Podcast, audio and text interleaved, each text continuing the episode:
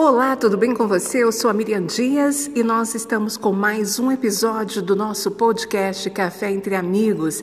É um prazer sempre, né, falar com vocês e hoje de um tema nesse episódio muito importante, que é a área da saúde e saúde mental. Em época de pandemia, onde nós estamos enfrentando, né, é algo assim da nossa geração nunca esperado e de que forma que a nossa saúde mental vem se mantendo nesses dias de quarentena, de isolamento social, de medo e como a gente pode manter a estabilidade emocional nessa época.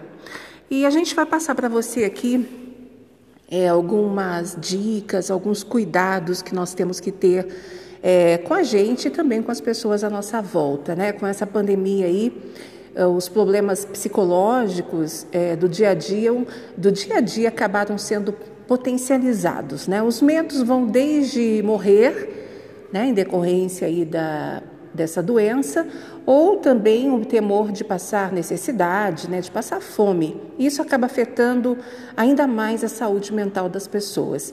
E esses temores aumentaram uh, as sensações de ansiedade, de insegurança, de tristeza e também outros sentimentos ruins diante do isolamento social e das incertezas né, em relação ao nosso futuro.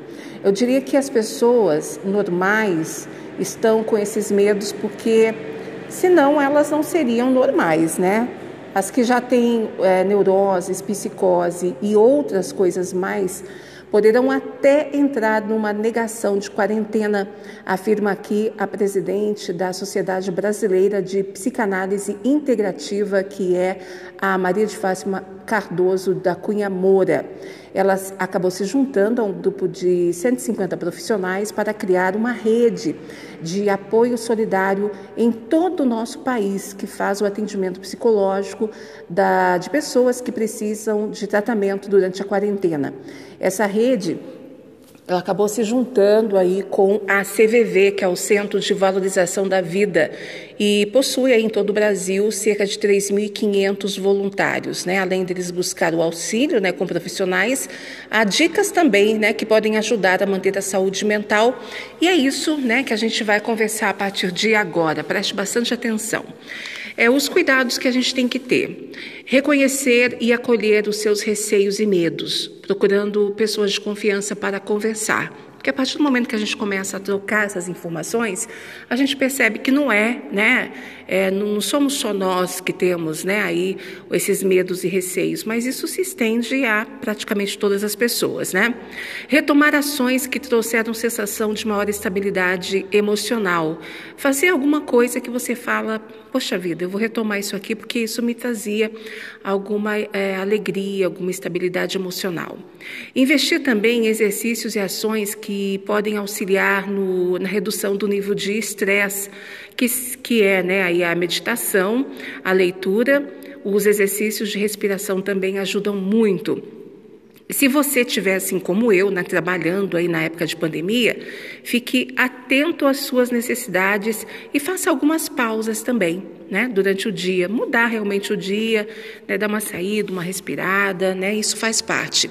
Converse aí frequentemente com seus amigos e familiares, que seja através da internet, do WhatsApp, de por telefone, né, isso é muito importante também. E caso seja estigmatizado por medo do contágio, compreenda que não é pessoal, mas o fruto do medo e do estresse causado pela pandemia, que várias pessoas estão passando por isso, né, que acabam sendo contaminados pelo Covid e acabam é, sofrendo essa, esse preconceito, vamos dizer, dos outros. Mas não é por, por você em si, né? É realmente pelo medo que as pessoas estão, né? Verifique se uh, os familiares, seus vizinhos e amigos precisam de ajuda. E, claro, quando a gente ajuda o outro, a gente esquece dos próprios, próprios problemas, né? Então, isso é importante. Se disponibilize a ajudar. Compartilhe histórias positivas, as de esperança, aquelas que são vivenciadas em outros locais, por outras pessoas que enfrentaram o coronavírus e venceram essa luta, né? As mensagens, as mensagens positivas nesse momento faz bem. Evite aí o uso de tabaco, de álcool e as outras drogas para lidar com as emoções, que muita gente acaba descarregando mesmo no cigarro, né? Ou na bebida alcoólica, ou até mesmo no medicamento do dia a dia. E tente reduzir aí o seu contato com as notícias relacionadas à doença, principalmente se essas estão gerando angústia, ansiedade e estresse que hoje é o que mais tem, né? Você acaba aí ligando aí os telejornais e você acaba vendo mesmo boa parte né, da programação dedicada aí a falar sobre o assunto. E isso acaba trazendo muita angústia, porque são muitas coisas tristes que estão acontecendo, né? E procure também as notícias em fontes é, de confiança, mantendo-se sempre conectado aos dispositivos oficiais de comunicação nas redes sociais, porque tem muita coisa, gente, que é boato, né? Que é fake news. Então, tem algumas situações que não são verdadeiras e que tem as pessoas aí do mal que utilizam mesmo dessas informações para poder disseminar o medo né, na população. Não compartilhe aí as informações sem antes checar né, se elas são verdadeiras, tá? Isso realmente é o mínimo que a gente pode fazer para minimizar a divulgação das notícias falsas. Estabeleça horários para você ler para você assistir e ouvir os canais de informação. Né? Isso é muito importante, o hábito da leitura nessa pandemia. Né? Você que de repente não tinha aquele tempo né, para dedicar aquele livro, aquela coleção que você gostaria de, é, de ver ou assistir, né? séries, filmes. Então vale a pena né? você ter os horários que você possa fazer isso e criar um hábito né, para a vida toda, com certeza, especialmente na leitura. E se você rezar, é, usar já algum remédio ou realizar terapia, continue com o seu tratamento normalmente, não vai faltar e nem deixar de de, de usar os seus remédios do dia a dia, tá? E buscar sempre um profissional de saúde quando você quando você utilizou aí todas as estratégias que você poderia e ver que não está sendo suficiente para você estabilizar né, a, o seu emocional, tá bom? Agora, para a gente encerrar aqui esse assunto, que é importante, saúde mental nessa época de pandemia, ela é realmente tão importante quanto a saúde do nosso corpo, né? Olha, verifique as crianças, observe as crianças, veja como elas estão lidando com todo esse processo. Inclusive, eu estava conversando com uma moça que trabalha com é, com crianças mesmo, né, as mais vulneráveis, e várias estão né, tendo que ter acompanhamento aí com um psicólogo. Então veja essas suas crianças também, como elas estão.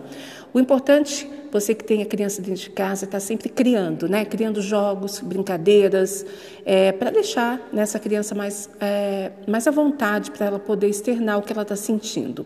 Ter uma rotina também é necessário, especialmente essa época que as crianças estão em casa devido à pandemia e estão estudando em casa. Então, tirar ali aquele momento mesmo para a criança sentar na mesa, fazer os seus trabalhos, enfim, né? Facilitar interações com os demais membros da família, né? Sempre manter esse convívio mesmo com o pai, com a mãe, com, né, com as pessoas que estão ali dentro de casa. Incentivar a ajuda nas tarefas de casa também, né? É, por exemplo, a criança arrumar o seu quarto, é, guardar seus brinquedos, né? Tá sempre incentivando nessas tarefas aí, isso cria hábito também, né? Para a vida toda. Já os idosos, gente, quem tem o idoso aí dentro de casa, né? Que são aí os mais vulneráveis, na minha opinião, nessa época, né? Então, compartilhe o que está acontecendo de forma bem clara, com paciência, delicadeza, explica as, as orientações né, para eles como forma de cuidado, para reduzir as chances, chances, de infecção, porque os idosos querem sair, querem ir ao banco, querem receber, querem ir à igreja, aquela coisa toda. Então tem que né, explicar e ter muita paciência com eles nesse momento, né? E, e sempre se cuidando, né? Usar aí a, a, máscara, o álcool gel, aquela coisa toda. Incentivar também a cuidar de, do corpo, né? É, fazer atividades que eles gostam, como dançar, cozinhar, ler, ouvir música, as plantas também, um instrumento musical, né? Manter contato com a família, mesmo que seja aí por, pelos meios virtuais, né? Chamadas de vídeo, WhatsApp, né, que a gente costuma fazer isso já.